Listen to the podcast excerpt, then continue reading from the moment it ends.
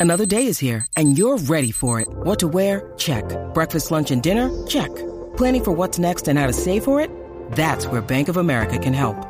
For your financial to dos, Bank of America has experts ready to help get you closer to your goals. Get started at one of our local financial centers or 24-7 in our mobile banking app. Find a location near you at bankofamerica.com slash talk to us. What would you like the power to do? Mobile banking requires downloading the app and is only available for select devices. Message and data rates may apply. Bank of America and a member FDIC.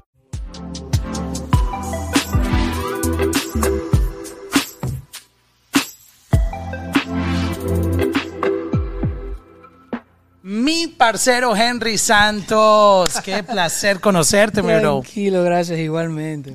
Um, estás en un mundo ahora en el NFT. A mí me encantó esa noticia cuando tú anunciaste el lanzamiento de, de esta colección tan increíble y sobre todo por tu pensamiento visionario. Eh, Estamos en un mundo que vive cambiando constantemente y el NFT, yo sé que a veces para muchas personas es complejo entender qué significa, no le encuentran algún valor porque piensan que, que hacer un screenshot ya les da como que, ah, yo tengo, yo también tengo el muñequito, yo también tengo la, la imagen. No, es, es mucho más complejo que eso. El NFT es ah, algo que te permite tener un smart contract, es decir, tú eres dueño de algo. Así como cuando yo compro un CD, es, es mi disco Mira, compacto, es mi casete o es mi vinilo. Yo lo explico más fácil de ahí. Yo digo, imagínense que Picasso estuviera vivo hoy en día, ¿verdad? Ok. Y él viene y te hace un cuadro y te lo filma por atrás. Tenga, eso es suyo. No es lo mismo que venga una gente y le tire una foto al cuadro de Picasso. Y te manda el Y screenshot. te manda el screenshot. No es lo mismo. Eh, qué buena explicación, bro. Bueno. Este, pero no solamente a mí me, me encanta esa parte, sino también que eso habla mucho de ti en tu manera de visionar ah, las oportunidades que hay en el mundo artístico, no solamente en la música, sino que tú puedes ir un poco más allá y experimentar. Y Es más, no sé si tengas planes de vincular eso también con canciones, porque tú sabes que el NFT permite que tú puedas lanzar música también.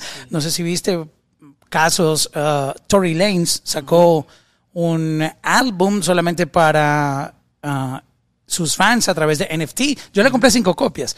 Y, y hubo gente que las estuvo revendiendo a 50, 70 dólares y las sacó a un dólar.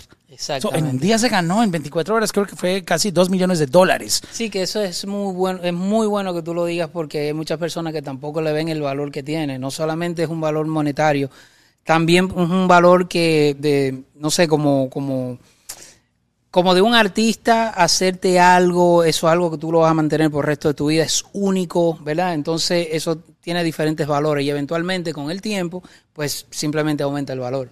Sí, y algo que, que me gusta demasiado es que te da el, la sensación de que tú eres dueño de algo. Porque Sí. este mundo digital es un poco extraño en el sentido de que Es muy joven. no tenemos pertenencia, ¿no? Eh, Exactamente. Sí, yo puedo tener aquí en Spotify, en Apple Music, en YouTube, en Amazon, Deezer, etcétera, millones de canciones. Puedo- escuché hace poco que mm, Apple lanzó un comunicado que ya habían llegado a 100 millones de tracks. O sea, tengo 100 millones de tracks en mi teléfono, pero al mismo tiempo siento que no soy dueño de nada, porque el día que deje de pagar la suscripción ya no voy a tener acceso a los 100 millones de canciones. Pero yo llegué a tener colecciones de, de CDs, llegué a Sí. tener más de 5000 CDs, eran mis CDs, o sea, Claro. yo, yo podía llevarlos a donde quisieras y el... palparlos así, ahí, leer el librito y todas las cosas. es- e- eso es lo que trae el NFT, que Eso, tú tienes posesión de algo. Es una emoción de exactamente de que tú eres dueño de algo que te pertenece y que es auténtico y único por encima de todo. O sea, en el sentido de que ya si tú tienes una firma digital que eh, minting, ¿verdad? Entonces ya es tuyo, o sea, que no lo pueden, o sea, cualquier otra gente puede tener una copia, pero de ellos. Exacto. Y me da también la opción de, ¿por qué no? Entrar en un marketplace donde puedo hasta hacer dinero. O Exactamente. sea, hay gente que compra algo, pero luego lo, lo quiere revender, poner en un marketplace que es como un eBay, como, eBay, como en. Amazon. O sea, si tú quieres vender un asset digital, puedes ponerlo a la venta en un, en un marketplace y hacerle dinero también. O sea, es que hay oportunidades, muchas. Hay muchas oportunidades. En mi caso, por ejemplo, yo también quería traer la bachata al, mundo de los NFTs y por primera vez, obviamente, juntar estos dos, eh, estas dos cosas porque son mis pasiones. O sea, yo hago la música y vi que no había como este espacio dentro del metaverso de, de, los NFTs y decidí hacer una colección con eh, varias personas que han colaborado conmigo en el álbum pasado que se llama Friends and Legends. De igual manera le puse ese mismo nombre a la colección y ya de esta manera entonces ya eh, empecé a traer, por ejemplo, a Anthony Santos, el mismo grupo Aventura, le hice los NFTs, eh, a Joe Veras, Luis Vargas y eventualmente en el futuro eh, va a haber otra colección también basada en la bachata. O estoy uniendo estas dos cosas que me básicamente son mis pasiones. O sea que tú estás incluyendo también en esta colección personas este, que representan la cultura dominicana y sobre todo cantantes de, de bachata que tuvieron su, su transformación en, en, un asset digital eh, especialmente diseñado. Wow, Así mismo. y a cada de estos artistas les hago llegar su NFT, no tienen que pagar por ello, evidentemente. Eh, y para mí es como, como una, una manera de, de no sé, de, de, de, expresarle a ellos mi respeto. Por ejemplo, al, al maestro Anthony Santos, a Luis Vargas, yo a cada uno le he mandado eh, sus NFTs y y, al, y a mi propio primo, que por él, él, no está muy envuelto en el mundo, pero le hice una lista con los pasos de, de, que le ayuden a bajarlo, a llevarlo. Él mismo me dijo, mira, te lo agradezco, es muy bonito, le encantó la idea. Y poco a poco nosotros, bueno, nos estamos encargando de educar a esta persona de cómo envolverse dentro del mundo de los NFTs también. Porque en la bachata eh, es muy raro que se vea este tipo de cosas y es la primera vez que lo estamos haciendo. Bueno, vamos a hacer un tutorial aquí rapidito. O sea, no tenemos que ponernos muy técnicos, pero ¿cuál es el primer paso que se necesita si uno quiere acceder a tener NFTs, no solamente los tuyos, sino entrar en el mundo del, del NFT? Hay muchísimos artistas afuera creando cosas muy cool.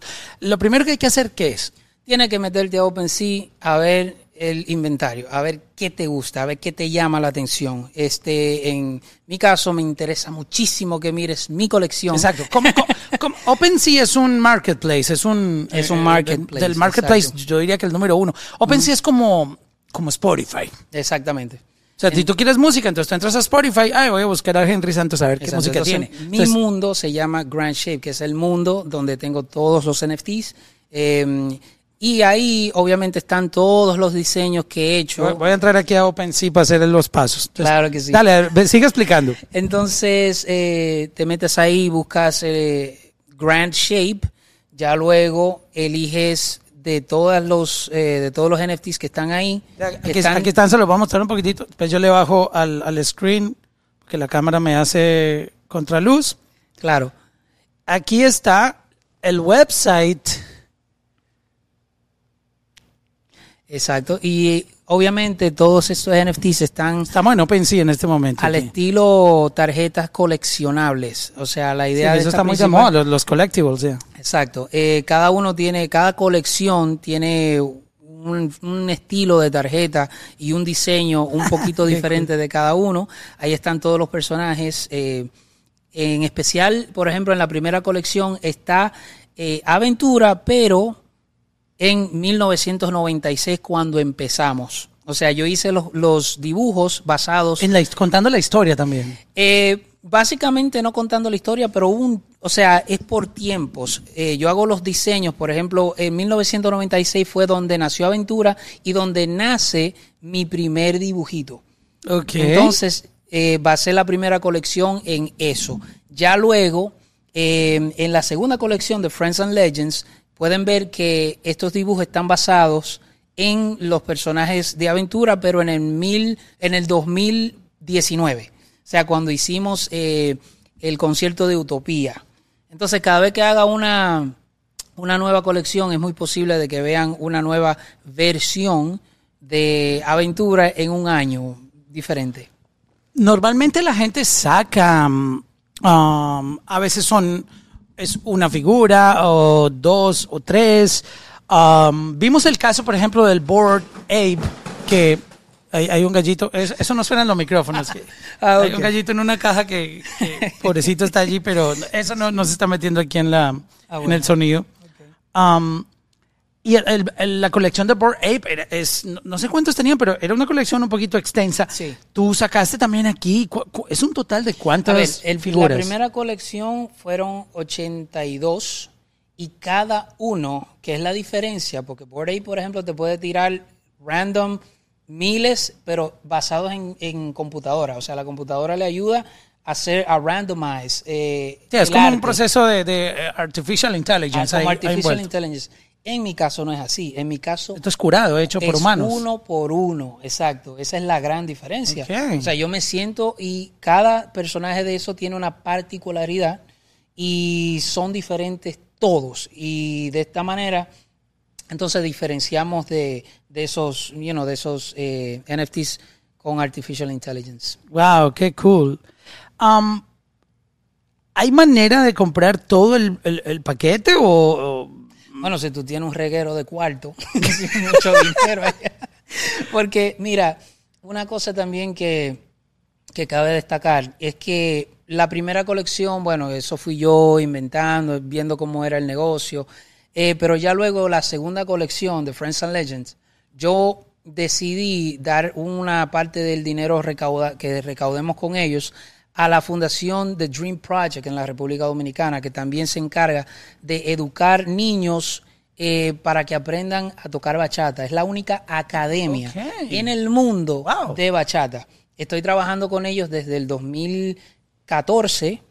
Eh, siempre he estado envuelto en muchas cosas, eh, muchos diferentes eh, eh, reuniones y cosas con ellos. Entonces, eh, últimamente yo dije, tú sabes que esto debería tener una consecuencia positiva y de mi parte, bueno, ayudar a, esta fundación es, es fundamental porque a mí me encanta la educación, me encanta contribuir de alguna manera al crecimiento de la bachata, eh, no solamente con los NFT, sino también eh, en vivo con, con la escuela allá. Wow, qué, qué bueno escuchar eso, que también hay algo muy, muy bonito detrás. Eh, como soy tan disperso, se me olvidó seguir el, el tutorial. Entonces, en OpenSea van a poder encontrar en eh, Grand Shape, la, ese, ese es tu, tu, es el- tu el- página, tu- página, dentro de, de OpenSea, pero la gente tiene que crear un wallet, Yes. una, una, una billetera ah, digital. Esas billeteras digitales, les recomiendo que la creen en, en Metamask. Metamask acabo, es como acabo que la- de bajar el MetaMask. Yo tenía otra wallet, pero explícale bien a ellos. Sí, pero, pero les voy a decir por qué Metamax. Por, eh, es una de las más, digamos, como el estándar que cuando tú te metes a cualquier otra plataforma que quieras exportar tus NFTs, es que lo, lo bueno de los NFTs es que tú te los puedes llevar de un lado para otro. O sea, como que si los tienes, por ejemplo, en, en, en, en Metamask, yo los puedo llevar a Instagram. Exactamente. Instagram me permite conectar en este momento cuatro wallets y una de esas cuatro wallets, eh, cinco en total, eh, que aceptan es ah, Metamask, eh, que es, es- es como el estándar. Casi siempre donde voy a eventos así digitales, todo el mundo me dice, hey, dame tu Metamask para enviarte mi NFT que lo, lo estoy Perfecto. obsequiando. Este, entonces se meten a Metamask, crean un wallet y, y ustedes le meten platica lo que quieran. Puede ser 20 dólares, 30 dólares, 100 dólares, lo que quieran. Y, y tienen que comprar Ethereum. Ethereum es la, es la moneda. Es la criptomoneda. La criptomoneda que- oficial la de los compra- NFTs. Exactamente. Eventualmente estamos tratando de hacerlo un poco más fácil para que la persona traten de, intenten eh, comprar las, los NFTs, pero Con dólares. Con dólares, tarjeta de Yeah. crédito y eso. Para, para que el proceso sea un poco más fácil, pero estamos todavía trabajando en eso. Mientras tanto, necesitan su wallet, necesitan Ethereum, que es la criptomoneda, y ya con eso pueden ir coleccionando, comprando estos NFTs que, ne- que les gusten. Ya, y lo cool de esto es que apenas es el inicio. O sea, eh, es como la gente que hoy en día está haciendo un montón de dinero con, con los collectibles, los cards, estos de béisbol. Es que la gente al principio gran- se reía de eso, ¿no? Decían, pero ¿por qué tú coleccionas eso? Eso es tremendo negocio. Y hoy en día hay gente millonaria. Mira este Pero- tipo, Gary, Gary Gary. B, con todo el dinero que ha ganado con, con los collectibles. Claro que sí. Y este mundo también de collectibles. Estos collectibles digitales, va- vamos a decirlo así. Eh, los, los, los físicos, por ejemplo, eh, esto, ¿cómo se llaman estos muñequitos que eran japoneses, que vienen en tarjeticas también, que, que bueno, yo sé que mi hermanito lo coleccionaba, no sé, Yu-Gi-Oh, una cosa así, o Bueno, el caso es que una tarjeta de eso hoy en día cuesta, ha costado por encima de los 200 mil dólares. O sea, que está en, si está en buena, eh, si la han preservado bien, entonces tienen mucho más valor. Esto con el tiempo, vuelvo y repito, eh, la parte digital, los NFTs, eventualmente, bueno, yo soy el artista, yo lo creé de cero, son únicos y si tú eres dueño de uno, eventualmente en el futuro va a tener muchísimo valor y mientras pasa el tiempo tiene más valor. Así es que funciona. Así es que te puede hacer, o sea, más dinero de lo que tú pagaste por él. Apple hace poco, bueno, no tiene que ver con que un comunicado oficial de Apple, pero una persona que guardó el primer iPhone que salió en la cajita, lo dejó sellado, no lo abrió nunca. Tuvo esa visión, ¿no? Tuvo la visión. Acuérdate que el primer iPhone salió en el 2007. Y estamos ya en el 2022. Eh, ¿Cuántos años son? Eh, 15 años, 7, 2017, 10, 2022, eh, 15. 15 años. Lo guardó en la cajita sellado y lo vendió por 32 mil, algo así, 30 y pico mil dólares. Le dieron por ese iPhone. Pues mira, yo no creía ¿Y, ¿Y cuánto pagó por ese iPhone? Creo que salió a 500 dólares o 300, algo así. Exactamente. Pues yo no creía, yo no tenía esa visión tampoco de coleccionar algo, porque yo era medio dejadito de esa manera. Pero Bad Bunny me regaló sus tenis antes de que salieran. No way. Nunca me lo he puesto y ahí lo tengo para un futuro que sí. O sea, este es Los tienes en la caja guardaditos. Tengo en la caja guardadito. O sea, esta es la mentalidad que uno adquiere ya luego que te metes en este mundo y comienzas a entender que las cosas van tomando valor mientras mejor tú las preservas, mientras más las cuidas y, hay muchas personas, un gran negocio lo de coleccionar, o sea, no solamente eh, digitalmente, sino también en, en, persona, en, forma física. Bro, yo tengo ahí los Air Jordan 2 de J Balvin, nuevecitos. Sí. Guárdalo. Es más, yo le, yo le escribí a Balvin y le dije, hermano, me va a pesar ponérmelos porque no quiero que se ensucie. Él me dijo, no, eso es para ponérselo. Pero ahora que hablamos, digo, ¿qué tal que esta vaina en, en cinco años y mira, cueste 5 mil, 10 mil dólares, porque su colección anterior, los, los Air Jordan 1, llegaron a, los vi en, en, StockX a 2.500 dólares, los llegué a ver. Exactamente. Y, es que, y salieron a 160 dólares cuando, cuando salieron. Y es más un valor artístico, o sea, el artista que creó esos tenis, eh, mismo J Balvin que estuvo envuelto, el mismo Bad Bunny, o sea, son cosas que, que no todos los días se dan y tener, por ejemplo, la primera edición de, de algo. Pero tú le puedes sacar el NFT a esos tenis. Porque tú eres el dueño de ese. De ese, Sí. Es posible. es posible hacerlo, claro. Es posible, es posible hacer el NFT de cualquier cosa si eres artista. Y, luego lo vendes como para que la gente tenga el smart contract de que yo le compré estos tenis, que se los envió Henry. es más, tú puedes hacer el attachment del email cuando no sé si fue de Rimas o quién te lo envió. Mira, está la prueba de que a mí me pidieron la dirección para enviarme los tenis de Bad Bunny. Cómico, sí, todo Es que, es que esto, esto es ilimitado. Sí, y mira que hay muchas personas interesadas en comprar cosas de esta, de esta manera. Wow, esto, es increíble, ¿eh? Es increíble, pero, pero te digo, al final es una satisfacción que uno se lleva de tener, de poseer algo que es tuyo, de, de que es único y que, o sea, auténtico. A mí me gustaría hablar contigo sobre mm, la bachata, el género tal vez más eh, amado en este momento por el mundo entero. Eh, si tú vas a China, hay escuelas de bachata. Exacto. O sea, eh, para que lo tengan claro. Y, lo que te quiero comentar es con respecto a mm, lo que sucede con el paso del tiempo y la música. Yo sé que mucha gente siempre ha dicho, ah, la salsa murió, murió el merengue, murió la bachata, murió el pop y ahora todo es reggaetón. Eh, se le dice a todo lo que cabe dentro de ese sonido urbano que trae cosas nuevas y fusiones. Ah, igual con el, la parte americana, el, rap acaparó absolutamente todo.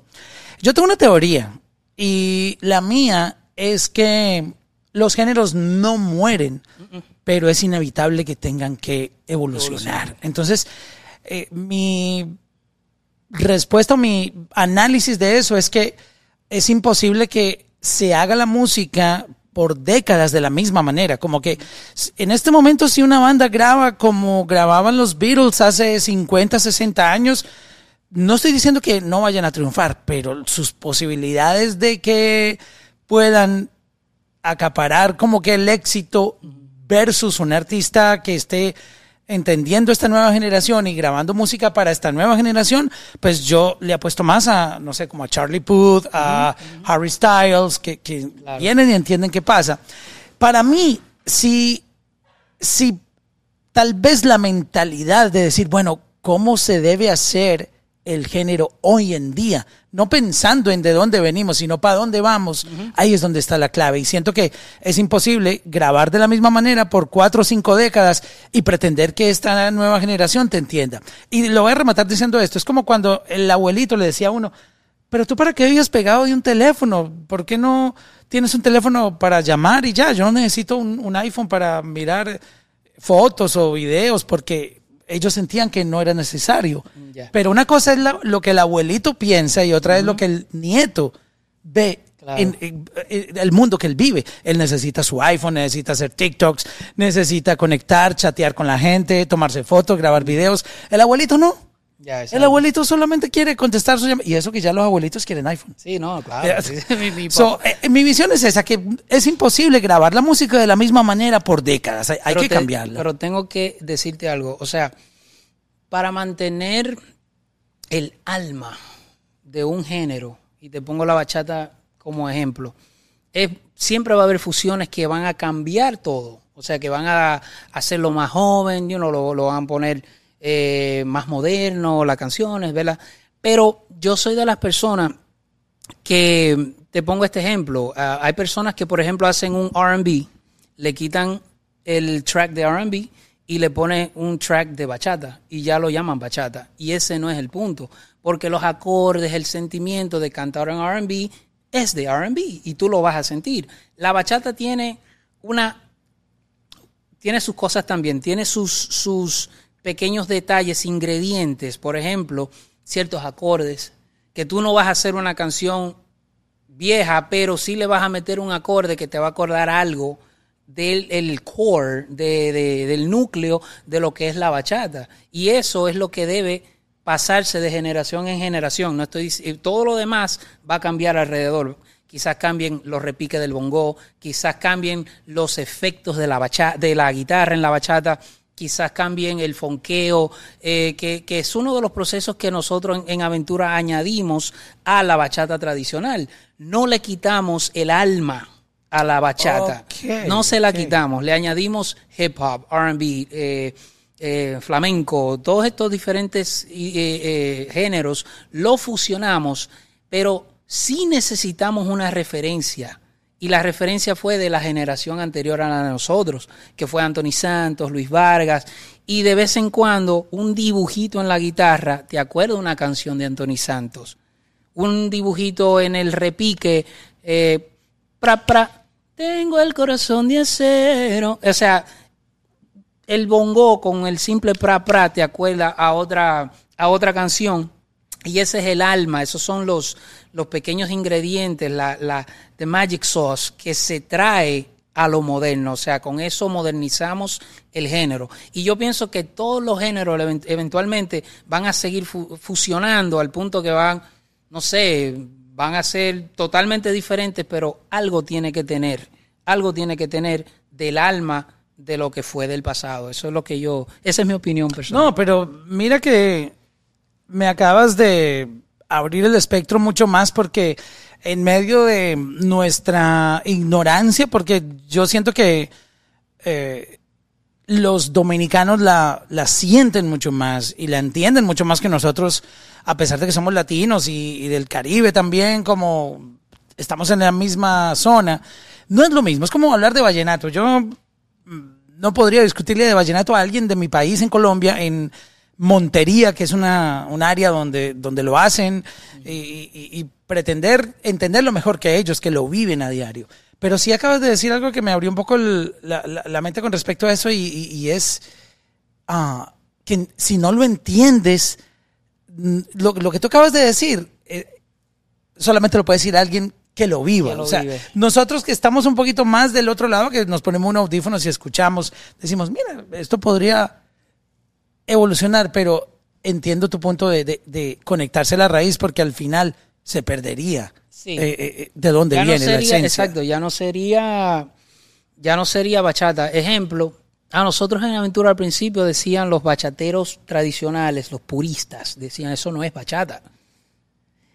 Eventualmente, cuando el tiempo pasa y ya no le queda más remedio que aceptar que, que las cosas están cambiando, que Aventura está creciendo, que está volviéndose un fenómeno, comienzan a analizarlo, comienzan a analizar nuestra música.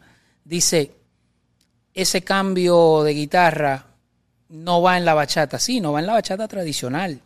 Esa es la diferencia, pero escucha estos dibujitos, empezaron a entender, y te lo digo porque tengo un amigo guitarrista tradicional que tuvo que admitirme y decirme, yo sé que eso correctamente en la bachata no está cuadrado. Ellos le dicen cuadrado cuando cuando es algo que ya está, cuando tiene una plantilla y tú tienes que seguir esa plantilla y de ahí quizás no puede salir.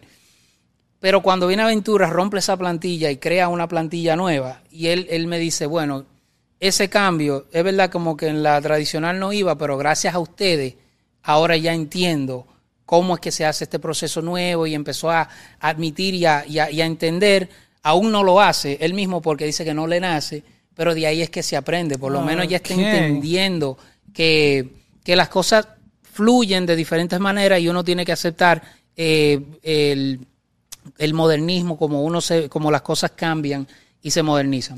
Ahora mismo, una canción que se llama La Bachata está a punto de llegar al, número uno global. O sea, vamos a ver hoy en qué número, al momento que estamos grabando este, este podcast. Ayer yo miré y estaba en el número 5. Uh, ya les voy a decir exactamente en qué número se encuentra el día de hoy. En el Global Top 50 de Spotify. Está en número 4, mira. Ahí está. Manuel Turizo con la bachata. Y me gusta mucho ese Este, en cualquier momento esa canción va a ser número uno. Eso es bachata. Ahora que estamos hablando de, esto, esa canción es, es una bachata. ¿O cómo la escucha un dominicano? Te voy a poner un, un gran ejemplo. Yo soy amigo, muy amigo de Bobby Pulido, que es un artista de regional mexicano que hace también vallenatos y eso. Entonces, hay música que quizás nace en otro país, pero tiene una, tiene una conexión. Yo digo que el regional mexicano y, esa, y, tiene una conexión en las letras, no necesariamente en la música, pero sí en la forma de decir ciertas cosas. El regional mexicano lo tiene con la bachata. Esta canción, yo le siento una conexión por medio de las letras, por medio del sentimiento con el que la canta. Sí, porque el, el coro es con mucho sentimiento. Tiene mucho Ando manejando por la calle. No, Exacto. llega, llega. O sea, sí tiene Entonces el sentimiento. es una gran fusión entre lo urbano y la bachata. O sea, es una gran fusión. Tiene elementos de bachata muy buenos, pero para yo la considero una canción de una buena fusión de bachata y y urbanos. Eh, ejemplo, en los Latin Grammys, Aventura está nominado como fusión. O sea, tenemos una nominación. Para estos que vienen en noviembre. Exacto, para estos que vienen en noviembre. Como, como fusión por la canción que hicimos con Bad Bunny. Que fue que al final yo canto la parte de Tú eres mía, bebé, tú eres mía, bebé. Eso es una fusión de reggaetón urbano con bachata. Eso es una. Eh, yo considero que esta canción de la bachata es un poquito de lo mismo. Es como bachata con, em, con mucho urbano. Igual que la, la, de Rosalía con The Weeknd tiene esa misma. Exactamente. Y cómo me gusta esa canción.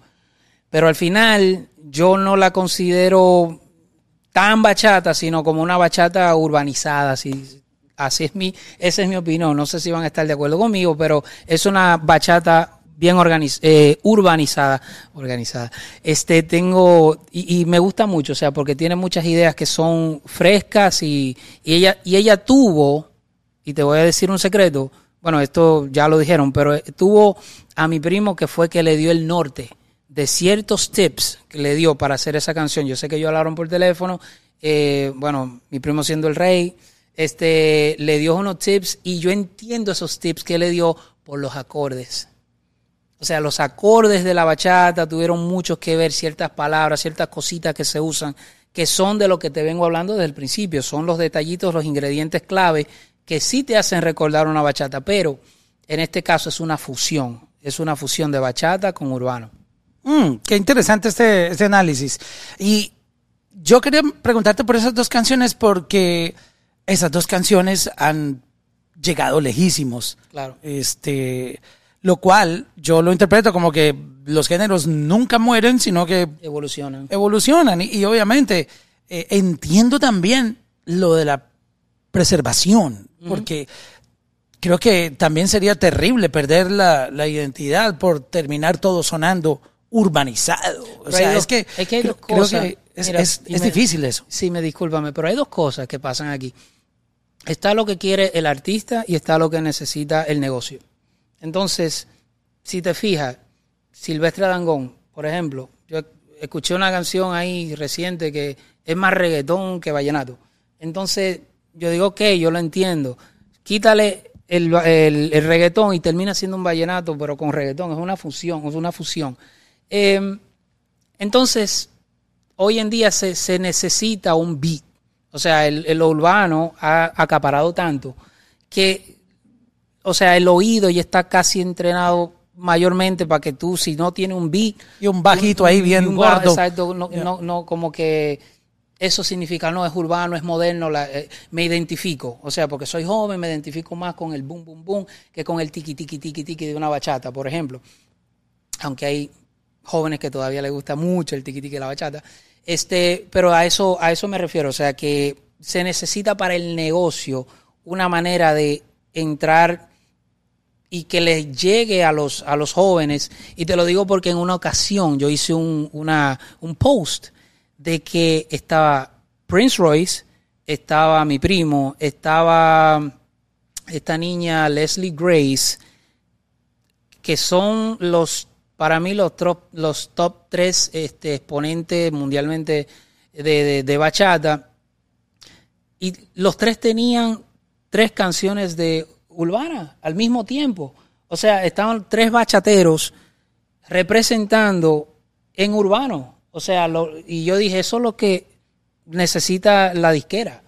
Y estoy seguro que ninguno de ellos tres están, wow, qué bien estoy, aunque estén en, los, en, el, en el top, pero no es lo que representan. O, o sea, la, la disquera necesita un negocio, ellos quizás para, para ser parte, no sé, para complacer a la disquera, hacen sus cosas, pero en realidad al final del día hay evolución, hay, o sea, la, la bachata se tiene que seguir representando, pero hay que tener en cuenta, hay que tener, saber la diferencia entre lo que es una bachata, bachata y lo que es una fusión.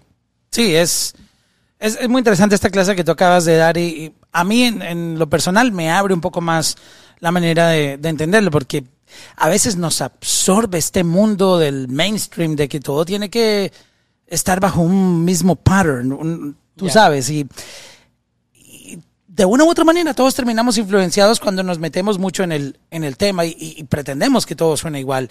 Y lo bonito de la música es cuando es, existe la diversidad y es que hay un género que suena de esta manera y hay un género que suena de esta otra, que es, es lo que hace eh, escuchar la música así bonito, que tú puedas escucharla como, como realmente se crea.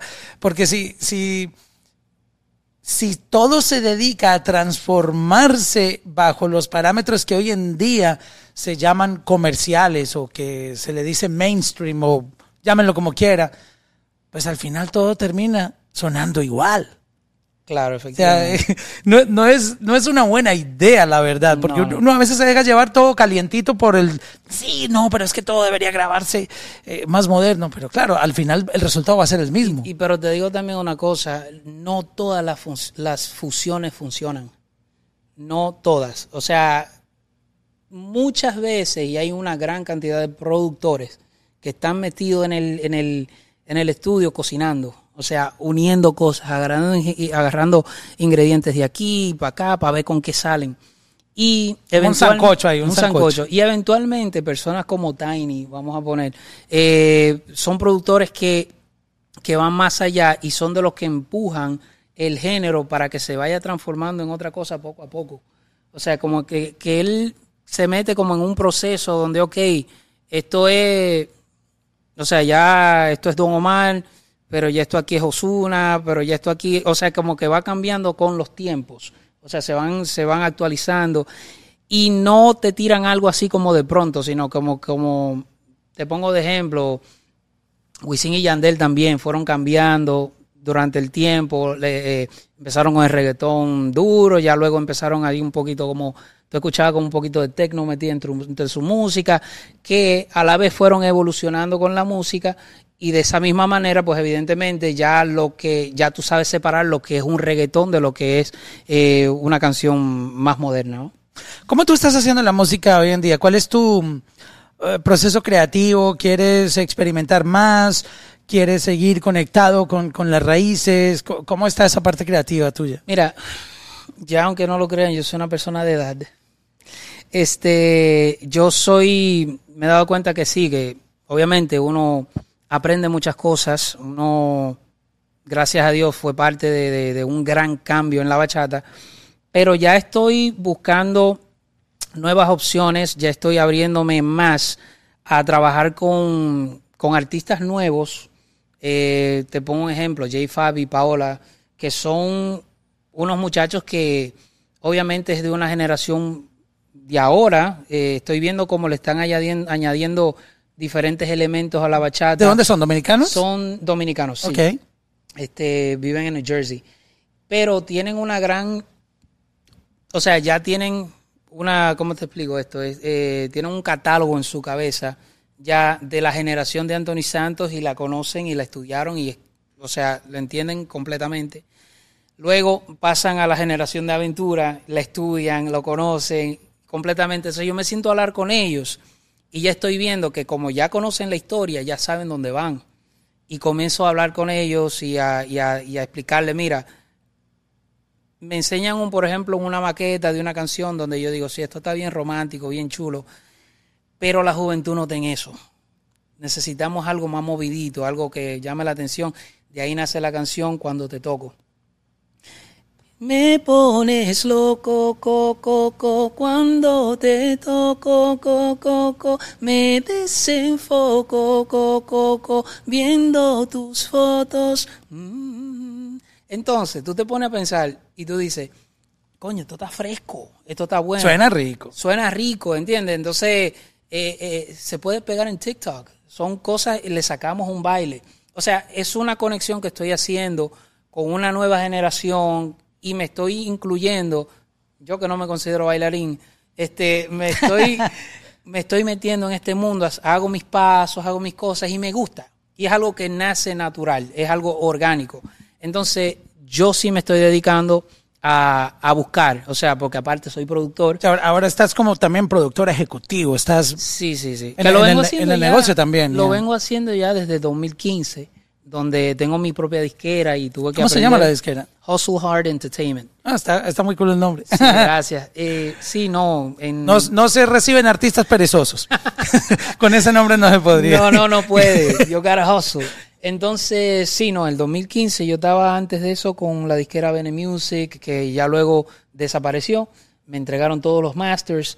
Imagínate, un artista que nunca, o sea, que todo le, a mí me hacían todo. O sea, yo tenía gente que, managers y de todo, que me hacía, me subían las canciones, me hacían el arte. 2015 yo tuve que aprender a hacer todo yo, de cero. Cómo distribuir, cómo... cómo distribuir, Wow. cómo, cómo Promocionar, hacer el marketing. todo, todo. Wow. Y yo agarré mi libro, eh, recuerdo que me junté con AJ en Spotify en aquel Callejero, entonces. saludos para, Sí. para el parcero AJ. AJ me abrió la mente. Y AJ me dijo, mi hermano, el juego es así, así, así, así, así. ¿Tú estás para esto? Y yo le dije, chequea. Boom, como al mes, ya yo estaba con toda mi música distribuida. Yo hice mi propio arte. O sea, yo me metí tan de lleno. Tú le metes al design, ¿cierto? Bueno, por eso hago los NFT. Pero ven acá. Sí, no, claro, O gracias. sea, pero, a Dios, pero lo, lo haces en... en, en- en- en la computadora, o sea, yo, ¿Qué, yo qué soy software es el que usan? Lo, lo- Eh, Photoshop, Photoshop. y sí, Illustrator y todo Ok. eso. Yo fui a la escuela para eso. O sea, yo fui a la universidad eh, porque tuve un scholarship también de, de, de- de arte cuando estaba en la escuela. Y desafortunadamente tuve que pararlo porque empecé con la música. O sea, Ya de ahí en adelante, pero antes de eso sí, obviamente hice mucho arte, hice mis propios eh, covers de las canciones, las carátulas, y, y luego ya terminé hasta dirigiendo mis propios videos. O sea, a ese punto, estar envuelto en tu negocio como música. Eh, yo como artista tuve que envolverme en absolutamente todo y gracias a Dios hoy tengo un gran equipo de trabajo en mi disquera con la distribuidora que tengo, on The Orchard, donde yo dirijo mi carrera. O sea, gracias a Dios tengo estas personas que... Tú lanzas música cuando quieres, no, cuando no tienes la presión de... No tengo presión de nadie. Eh, inclusive en este mismo año, el año pasado, bueno, como ya había hecho, eh, hice como 11 colaboraciones y el año pasado tuve ese álbum, yo decidí que este año no iba a sacar tanta música, saqué esta con J Fabi y Paola. eh, cuando te toco, y ya el resto del año yo sabía que tenía que cogerlo suave. Aparte que mi primo iba a sacar un álbum. Entonces, Cuando él se refiere al primo, está hablando de Romeo Santos, para que lo sepan, porque la gente dice... que- Claro, claro. El, el que no conozca de qué está hablando dirá, pero ¿cuál? ¿Quién Claro. será ese primo que él habla todo el tiempo? Ah, sí, que no lo mencioné ahorita. Es que como le digo a mi primo todo el Exacto. tiempo, o sea, claro. Entonces, eh, nada, yo, yo ahora en enero comienzo a sacar música nueva, ya tengo todo listo y me he dedicado este año a hacer los NFTs porque no tengo presión de ninguna disquera, gracias a Dios. No, y que te, expande tu portafolio de negocios. Es que hoy en día, y siempre, lo que pasa es que antes no, no era tan necesario porque no habían los medios ni las plataformas para que un artista se concentrara en algo mucho más allá de su arte. Claro. Que así era antes. Antes como que el artista, vete al estudio a grabar y, Y ya. dame el producto que yo me encargo del resto y vas a hacer radio, televisión y that's Claro. it, bro, porque no había más. Hoy en día, Ay, un artista no puede. No. Si no entiende el negocio, si no abre la- la- su mente a nuevas oportunidades, mira, yo te mencionaba a J Balvin hace un momento y mm, es increíble todo lo que un artista puede llegar a hacer en términos de, de entender cómo puede hacer más cosas allá de la música. Mira, tiene tiene sus, sus tenis, tiene, salió en Fortnite, en un video Sí. game, ah, hizo un concierto ahí, um, tiene su Monopolio, su Monopoly, el, el, el jueguito juego, este de mesa con, con Alec Monopoly, sus, sus cards, este, montó sus propios festivales de música, el Neon, eh, se llama Neon ah, Party o algo así, Claro. y se me olvidan mil cosas más que ha hecho. O sea, como que no es solo el, el asunto de sacar música, sino que hay muchas otras. Claro. Tú mencionabas Tiny. Tiny ahora tiene en, Las Vegas un, un audiovisual experience que no sé de qué se trata, pero me imagino que va a ser algo súper cool, um, así súper sorprendente y, y siempre como evolucionando. Ah, hay que estar como hoy en día utilizando todas las herramientas. Yo quería preguntarte a propósito de eso, hay un fenómeno que hay hoy en día, tú mencionaste TikTok, y es que um, no recuerdo a quién le vi el, post, y es un fenómeno que se está viendo hoy en día, es que TikTok está ayudando a los artistas a llegar a mucho público, pero al mismo tiempo, como es un contenido tan corto, muchas veces lo que se hace famoso de una canción son los 5 o 7 segundos de, del corito o, Sí. o la parte que se viralizó. Y muchas veces la gente dice, mira qué canción está sonando ahí, no sé cuál es. Y cuando sale la partecita que se pegó en TikTok, ah, esa, Esa es. es. Como que estamos viviendo un momento donde, wow, Claro. a veces solo se, se conocen siete segundos de una canción y, y- y la gente eso, no le sabe. pone, eso le pone más presión al artista. Eso le pone mucho más presión al artista porque tienes que intentar hacer algo que, que te agarren los primeros cinco segundos. Bueno, los mismos videos de TikTok, como tú mencionas, tú fácilmente le das para arriba, pero si te agarran los primeros dos segundos, tú te quedas mirando. Y eso es lo que vale para ellos, que tú te quedes mirando. O sea, el tiempo que tú pasas mirando un video es lo que le, le- le gusta. Yo vi un video, te pongo un ejemplo, de una persona que se quedó mirando así, ah, sin hablar. Se quedó mirando la televisión y dice, y me dijo, ah, ¿te interesa lo que voy a decir? Pues mira, entonces Oh, wow. ahí empezó a hablar. Y de eso se trata. O sea, el artista ahora tiene que buscar una manera de conectar rápido. Es increíble, sí, Tiene que buscarlo. Pero ahí donde choca, por ejemplo, mi parte artística. Porque yo no puedo estar haciendo música desechable. Ya, de acuerdo. Y una música desechable es algo que tú te puedes acordar ahora, que te lo gozas un segundo y ya ahorita tienes, necesitas algo más. Porque acuérdate, y te voy a hacer una pausa ahí, que en TikTok no existen los clásicos. No. Esta semana hay un trend y todo el mundo se monta en, ese, en ese tren, no trend, en el tren del trend. Sí. La próxima semana sale otra vaina y el de la semana anterior ya, ya, es viejo. Sí, o sea, no, no te atrevas a poner ese trend porque ya eres viejo. Exacto. Eh, es decir, que no hay, no existe cómo construir catálogo, porque inmediatamente eso es ligado como que, ah, no, eso, eso fue lo que yo bailé en el verano, pero ya estamos en otra vuelta. Exactamente. Con, la música es otro juego distinto. No, claro, y ahí es donde, como te digo, ahí es que, donde yo choco, mi artista dice, yo necesito crear clásicos que se queden para la historia, yo necesito contar historias que le añadan, a, que le sumen a las personas, que puedan aprender algo o que le acuerden algo bonito entonces eso se toma tiempo y se toma tiempo escucharla, se toma tiempo apreciarla.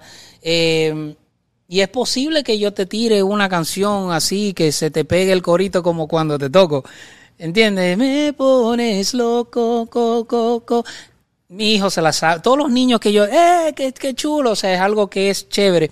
Pero si te, cuando entras entonces al, al verso, de poquito a poco puedo ver tu rostro, por un telescopio desde mi balcón. O sea, le estoy añadiendo arte, le estoy añadiendo poesía a, estas, a esas partes de la canción y ya luego te engancho. Utilizo el coro para enganchar a las personas en TikTok, pero ya luego que escuchan la canción la aprecian un poquito más porque no es aburrida, no es repetitiva, es algo que sí llama la atención. Mm, qué interesante, ¿no? Contigo podría hacer una temporada completa de 10 episodios. sí, sí, sí. sí. y a este, mí que me gusta hablar. No, pero hay, que guardar para el, próximo episodio porque mm, es, muy, muy agradable conversar contigo. La verdad, primera vez que, te veo en persona y, me he sentido muy cómodo aquí discutiendo varias cosas de, música, que es lo que nos apasiona. Eh, pero eh, hay que recordarles que él tiene una colección de NFTs durísima, está disponible ya, Grand Shape en OpenSea. Uh, yo quisiera, voy a conectarla a mi, a mi Instagram, vamos a ver cómo, cómo lo hacemos, este, para poder enseñar, ya, ya te dije que tu, tu, wallet ya, ya lo puedes conectar. Yo tenía, tenía la wallet incorrecta, no sé, Instagram no, no tiene ese top 5 wallets que me enseñaste ahí. Ya bajé MetaMask, ya la tengo aquí. Ya cuando llegue a la casa, entonces me voy a poner para eso, porque, o sea, los pasos uno tiene que estudiar, uno tiene que leerlo y hacerlo correctamente. Ya luego conecto a mi Instagram y ya voy a tener mi colección ahí para que todos ustedes también lo puedan ver, pero son míos. gracias por esa entrevista, mi hermano. Gracias a ti, mi hermano.